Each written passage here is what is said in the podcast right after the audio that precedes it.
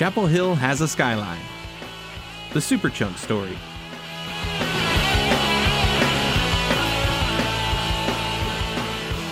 Welcome to Chapel Hill Has a Skyline. My name is Justin Hensley, and I am a lifelong resident of North Carolina. One of the most enduring artists to come from my home state is the band Superchunk. The first time I ever heard this band was in 2010, riding in the car with my buddy on the way to a show.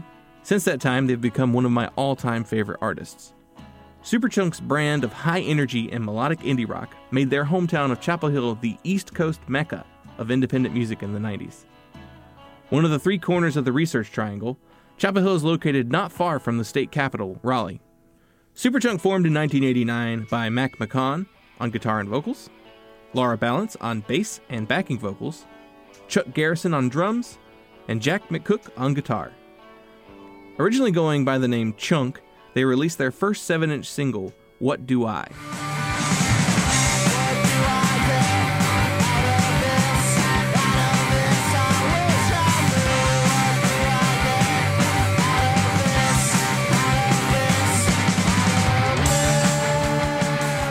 The single is pretty rough sounding, but the foundation of what the band will go on to do is there. A second single followed later in 89 on Merge Records, a label started by Mac and Laura of the band. They added the name Super to avoid confusion with another band that went by the name Chunk. And then in 1990, Superchunk released their first full length album. The self titled record was put out on Matador Records and received critical acclaim. Let's listen to the first track on the album, Sick to Move.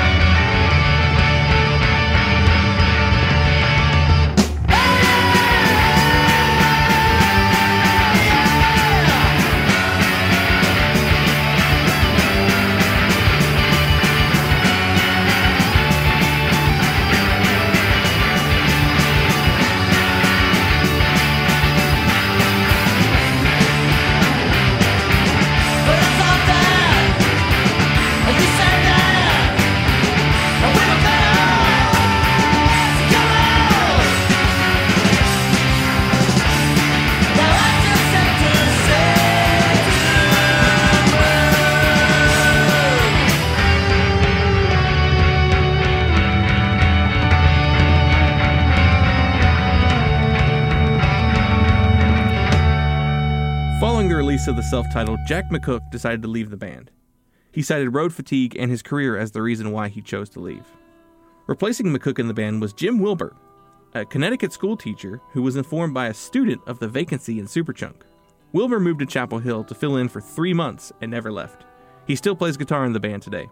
Thanks to Nirvana and the alternative rock explosion, Superchunk were offered major label deals, but they chose to turn those down and stick with Matador for their second record, No Pocky for Kitty. Recorded by legendary cantankerous engineer Steve Albini, this record shows the band figuring out who they really are. The band put a much stronger emphasis on catchy hooks. Many songs from this record would become staples of their live show, including our next track, Punch Me Harder.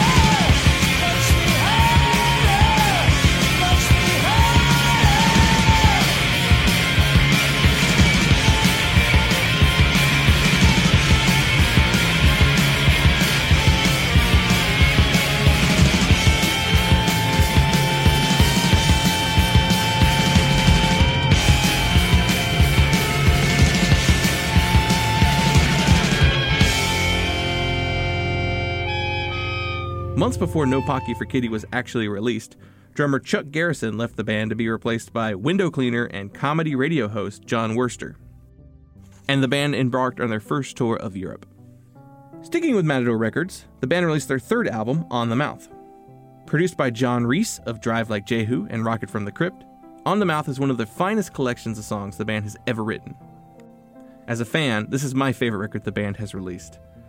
This album shows the band pushing even further into melodicism, cutting down on some of the abrasive elements of their first two albums. This record would be the skeleton that some of their future albums would sound like. Let's take a look at one of the standout tracks, For Tension.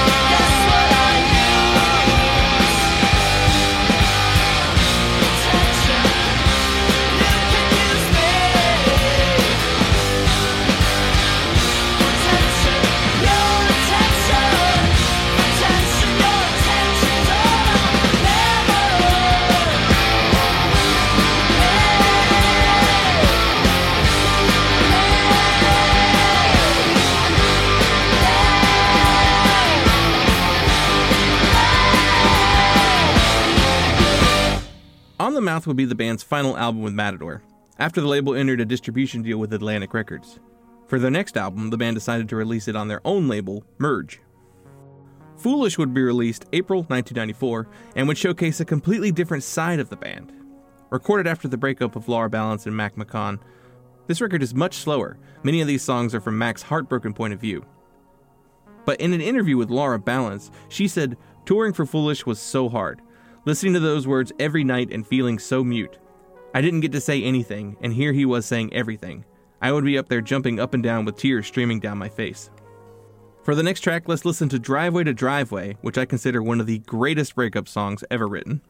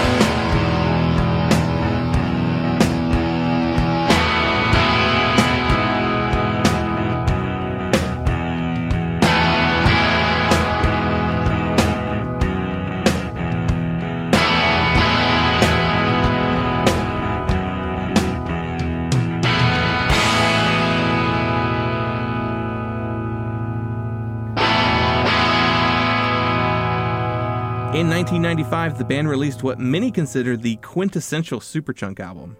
Here's where the strings come in. Returning to the high energy of On the Mouth, this album saw the band experience their biggest success to date. They performed at that summer's Lollapalooza tour and followed it with a worldwide tour in support of the album. Songs from this record were featured in multiple films, and the lead single Hyper Enough received regular play on MTV's 120 Minutes. Let's take a listen to that track.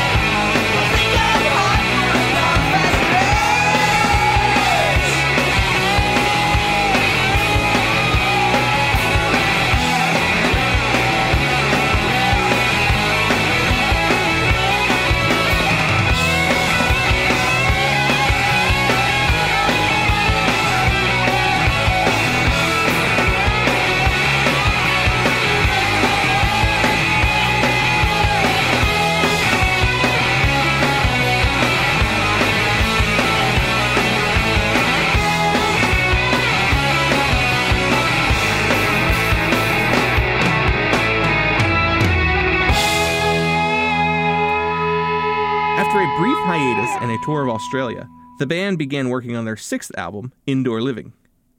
A more mature record with complex songwriting that hadn't been seen from the band before. The album garnered critical praise.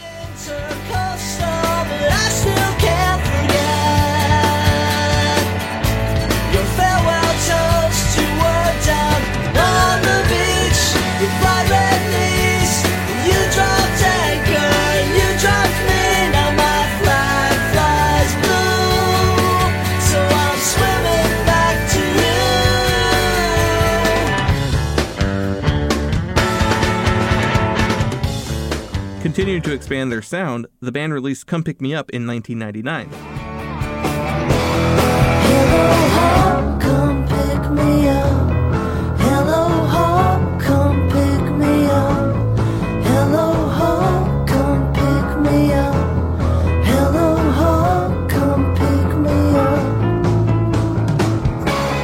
Then, in September 2001, the band released Here's to Shutting Up, the softest record in their discography. Florida's, Florida's on fire. Florida,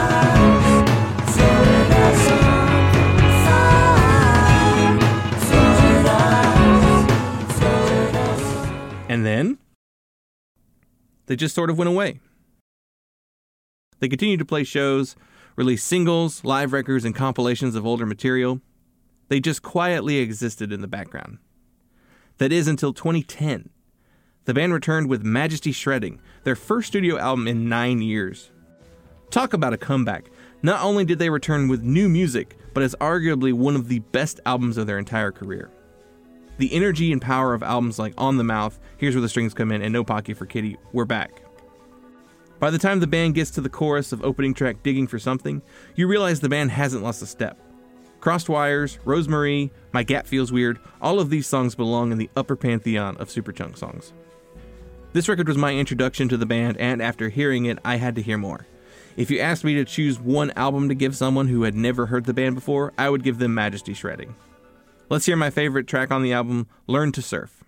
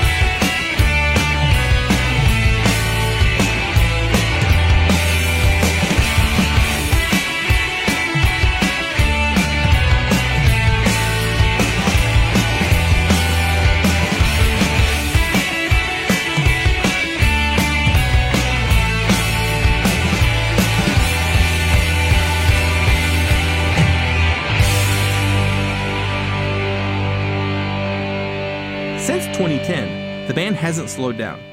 In 2013, the band released I Hate Music, a record devoted to their friend David Doernberg, a filmmaker and artist who passed away from cancer in 2012.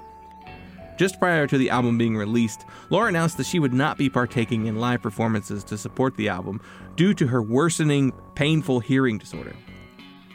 In her place, the band enlisted Jason Narducci, who played in Verboten, a band that Dave Grohl has cited as his inspiration for playing music. Jason has also played in former Husker Du frontman Bob Mould's solo project since 2005. In 2018, the band released What a Time to Be Alive, an aggressive record that was a response to the political and social landscape post 2016. As of this recording, Superchunk are about to release their 12th studio album, Wild Loneliness. The early singles from the album are showing a possible return to their softer side, featuring guest vocals by Teenage Fanclub's Raymond McGinley and Norman Blake, REM's Mike Mills, Sharon Van Etten, and Camera Obscura's Tracyanne Campbell. After 30 plus years of releasing records, Superchunk have never missed a step and continue to put out incredible music. So thank you for enduring this love letter to one of my favorite bands. They have brought me so much joy in my life, and I wanted to celebrate that feeling. Thank you so much, and I hope you enjoy the track we are riding out on. It is This Night from their forthcoming album, and I have been your host, Justin Hensley.